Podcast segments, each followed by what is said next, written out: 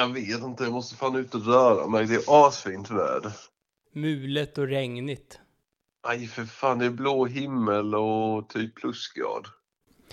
Och du är inne och glassar. Inne och glassar. Jag var faktiskt ute och gick i två timmar. Det är dels städa. Jaha, okej, jag fattar. Hashibashi. Hashibashi. Usch, jag har haft linserna på mig nu i två dagar.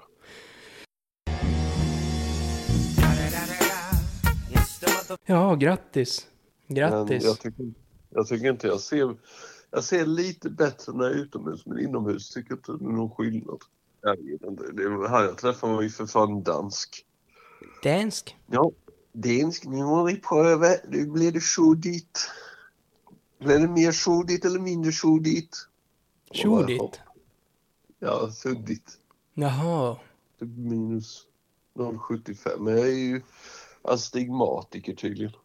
Och traumatiserad. Nej, jag skojar. Nej, Typ.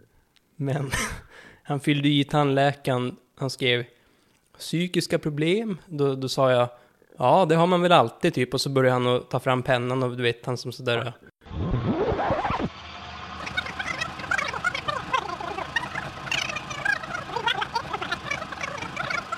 Flera miljoner svenskar som har haft tandreglering, rakat till sina tänder eller rättat till sina tänder. Sen har de eh, fått en slags bak i tänderna som ska hålla tänderna på plats för att så fort man tar bort den så, så börjar det att röra på sig i munnen. De börjar flytta sig liksom och då kan de få ha tandställning igen då eftersom de flyttar sig. Då har de en osynlig liksom bettskena på natten som inte är en sån här gnissel, jag tror det kallas Essex-skena och det, den är ganska den är ganska lik en tandställning, så det är ingen sån här uh, bara mjuk. Den, eh, den är som sitter på baksidan, typ som är ditklistrad. Ja, är år 2023, folk kommer tappa bort sina skenor. Ska alla då gå till tandläkaren och vänta i tre månader med tandvärk? Istället för att bara ett, eh, ett företag liksom sparar avtrycken på datorn. Så kan man beställa sin skena online.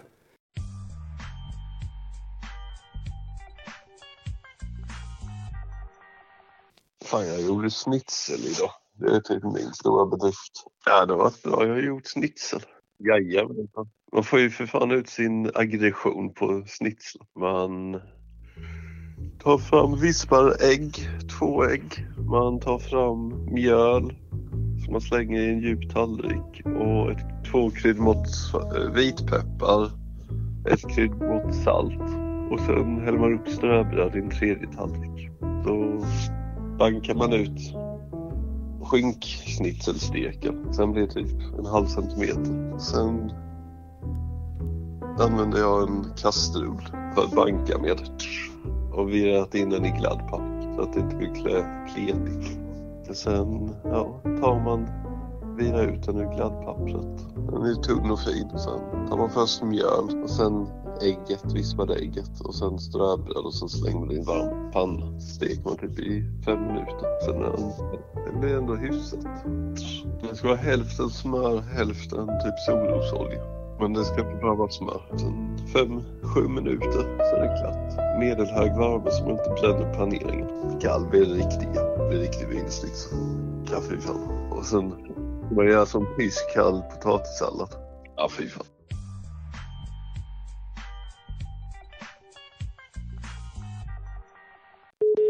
Hej, du har kommit till min mobil. Lämna ett meddelande.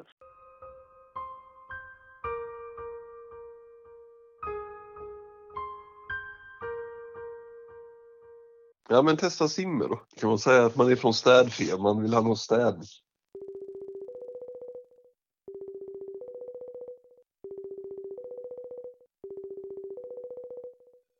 Mulet och regnigt.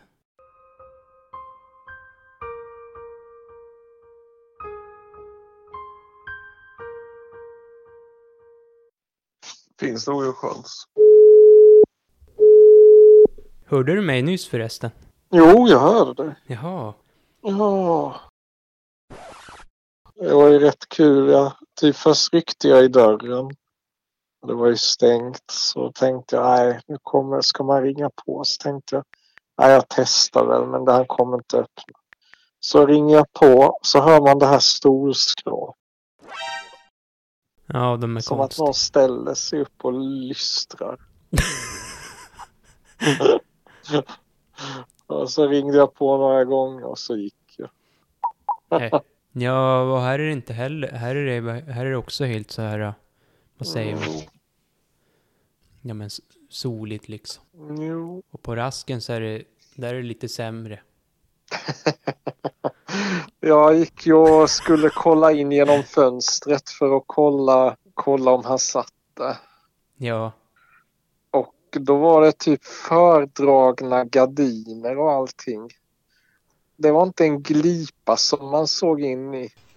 Kapitel 3 Riksdagen Bernt Salström, minister för försvaret i Sverige, stod ett pingisbord ifrån den tjocka mannen som var klädd i en svart skjorta med Adidas jacka ovanpå. Den tjocka mannen log konstant, vilket var ett tecken på antingen narcissism eller att den manodepressiv var inne i sin maniska fas. Bernt kände inte till hans namn och hade bara fått ett frostigt leende till svar när han frågat om det.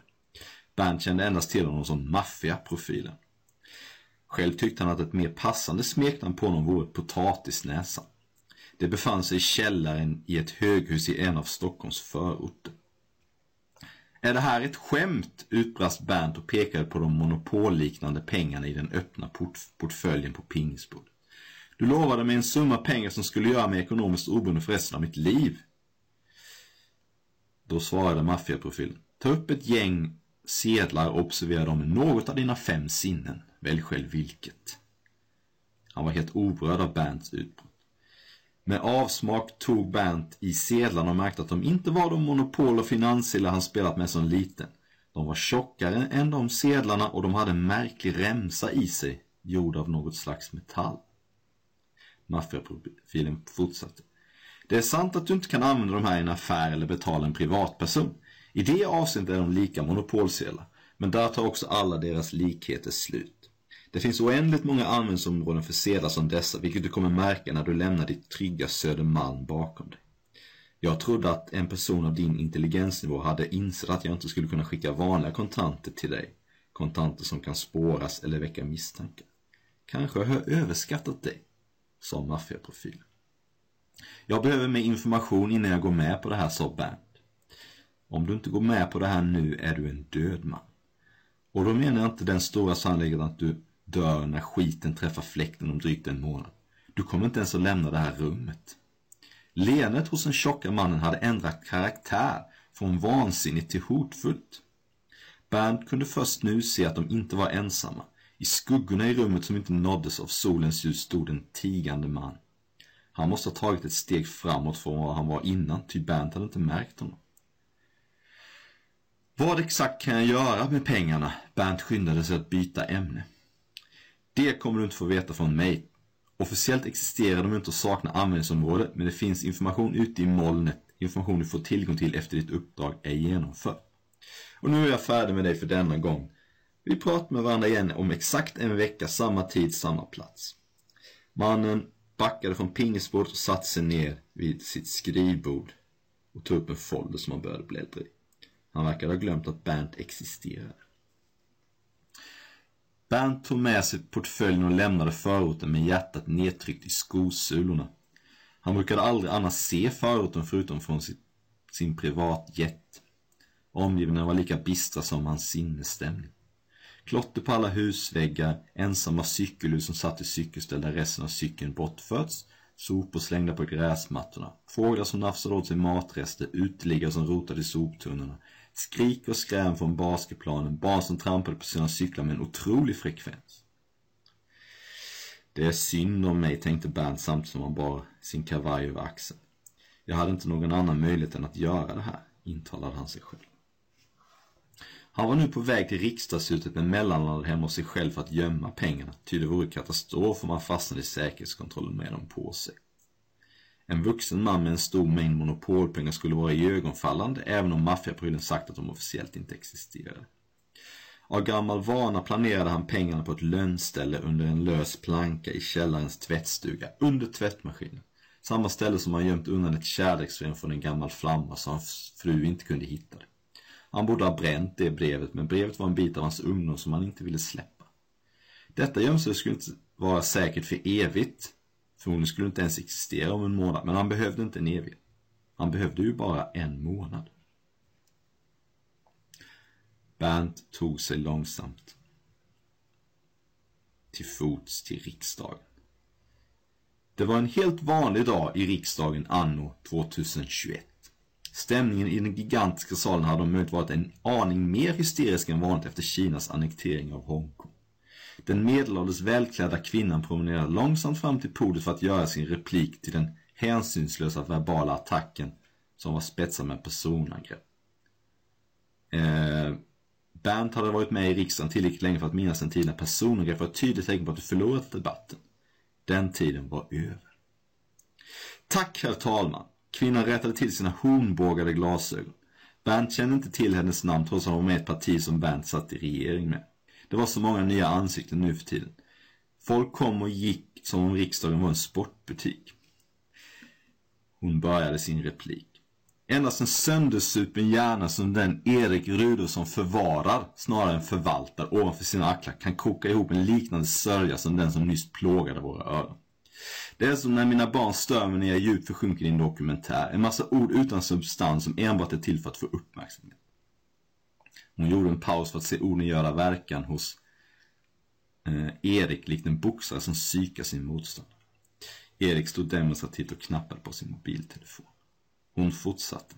Det som den tomma kostymen försöker stamma fram är att Sverige står inför ett kärnvapenhot likt det som hotade alla världens länder under det kalla kriget. Liknande vanföreställningar ledde till jakten på kommunister under 50-talet. Detta är bara en hägring framtagen av mörka krafter som försöker få igenom sin politik byggd på rädsla. Om inte Sobriltorsken hade spenderat halva sin tid med ansiktet begravt i skrevet på sin sekreterare hade han fattat att inte ens foliehattarna i sina mödrars källare köper liknande dravel längre. 2018 skulle iranska kärnvapen regna över Israel. 2019 skulle Indien drabbas av en biologisk attack som skulle döda miljoner. 2020 skulle Nuvasavapakten attackera från satelliter i rymden. Till det sista skrattades hennes partikamrater. Hur många av dessa konspirationsteorier har hänt? Noll! Den ovala siffran. Massiva sanktioner och polarisering skedde på grund av dessa hot, vilka bidrog till att göra vårt land mer isolerat än det någonsin varit. Säg mig, hur många länder är vårt land i diplomatisk kris med nu till följd av eran politik? Enda anledningen till att inte är hela världen är att eran regering föll. Hon vände sig mot podiet. Har hört talman hört talas om pojken och vargen? Det är uppenbart att Erik aldrig har det. Erik viftade febrilt med handen till talmannen med svetten lackandes i pannan signalerade en respons. Men eh, kvinnan tog åter till ord. Englands situation är nu under kontroll. Man måste vara extremt faktaresistent för att inte inse det.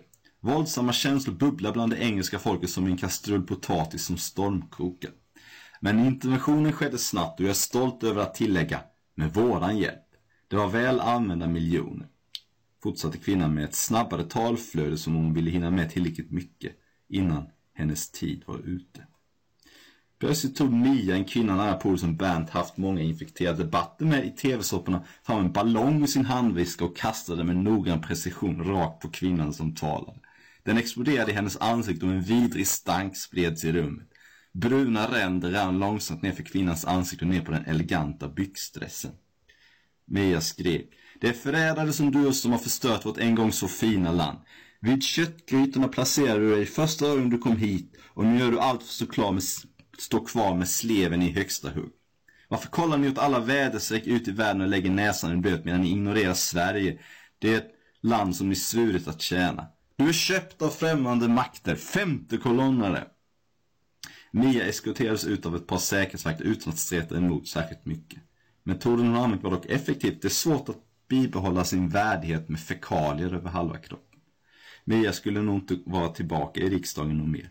Men kvinnan som utsatts för attacken skulle förlora sin värdighet för resten av sitt liv. Den lilla tid hon hade kvar. Erik tog till orda. Ja, inte var det mycket som förändrades av den här incidenten, herr talman. hennes ord materialiserades och föll ihop på henne kan man säga. Jag har också alltid tyckt att hon såg ut som en kvinna som luktar rutten fisk och underliv. Ett mummel hördes i den salen det prasslades med papper. Erik tog åter till orda. Gotland försvarar inte sig självt. Hur många miljarder har vi att ge dem? Och nu menar jag miljarder, inte miljoner. Miljarder, inte miljoner. Hans skånska uttal av miljarder framkallade fnissar från vissa stockholmare i så. Erik rättade till slipsen. Nu när jag fått utföra mitt anförande utan respons från batikhäxan ska jag i sanning utnyttja tillfället. Hongkong brinner, men det är en brand som är under kontroll. Branden som kommer startas av Nuasavpakten här är osläckbar och kommer skapa en veritabel kyrkogård av vårt land. Svante är en landsförrädare och alla i hans regering. Kom ihåg att vi har återinfört riksrätt i Sverige. Han kommer att bli svinfödd när vi är klara med honom. Det var som sagt en helt vanlig dag i riksdagen anno 2021.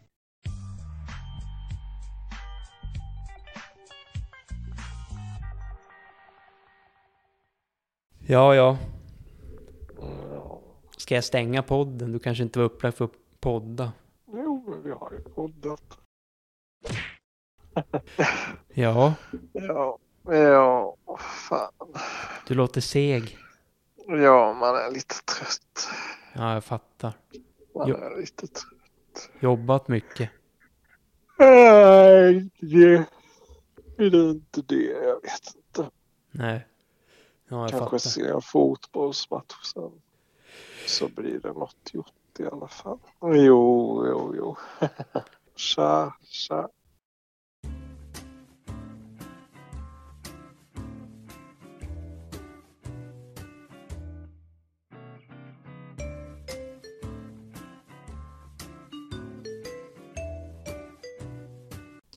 Schnitzel. Det är mycket gott. Das eh, Wunder Super Schnitzel. Man gör som iskall potatissallad. Tysk kalv. 072. Jag behövde säga hans telefonnummer. Jaha. hela världen. Nolla satte du "Åh, nolla. det är ingen." Två, två, femma, femma, femma, tjugo, tjugo. Kul att surra. Ja då. Sen. Hej.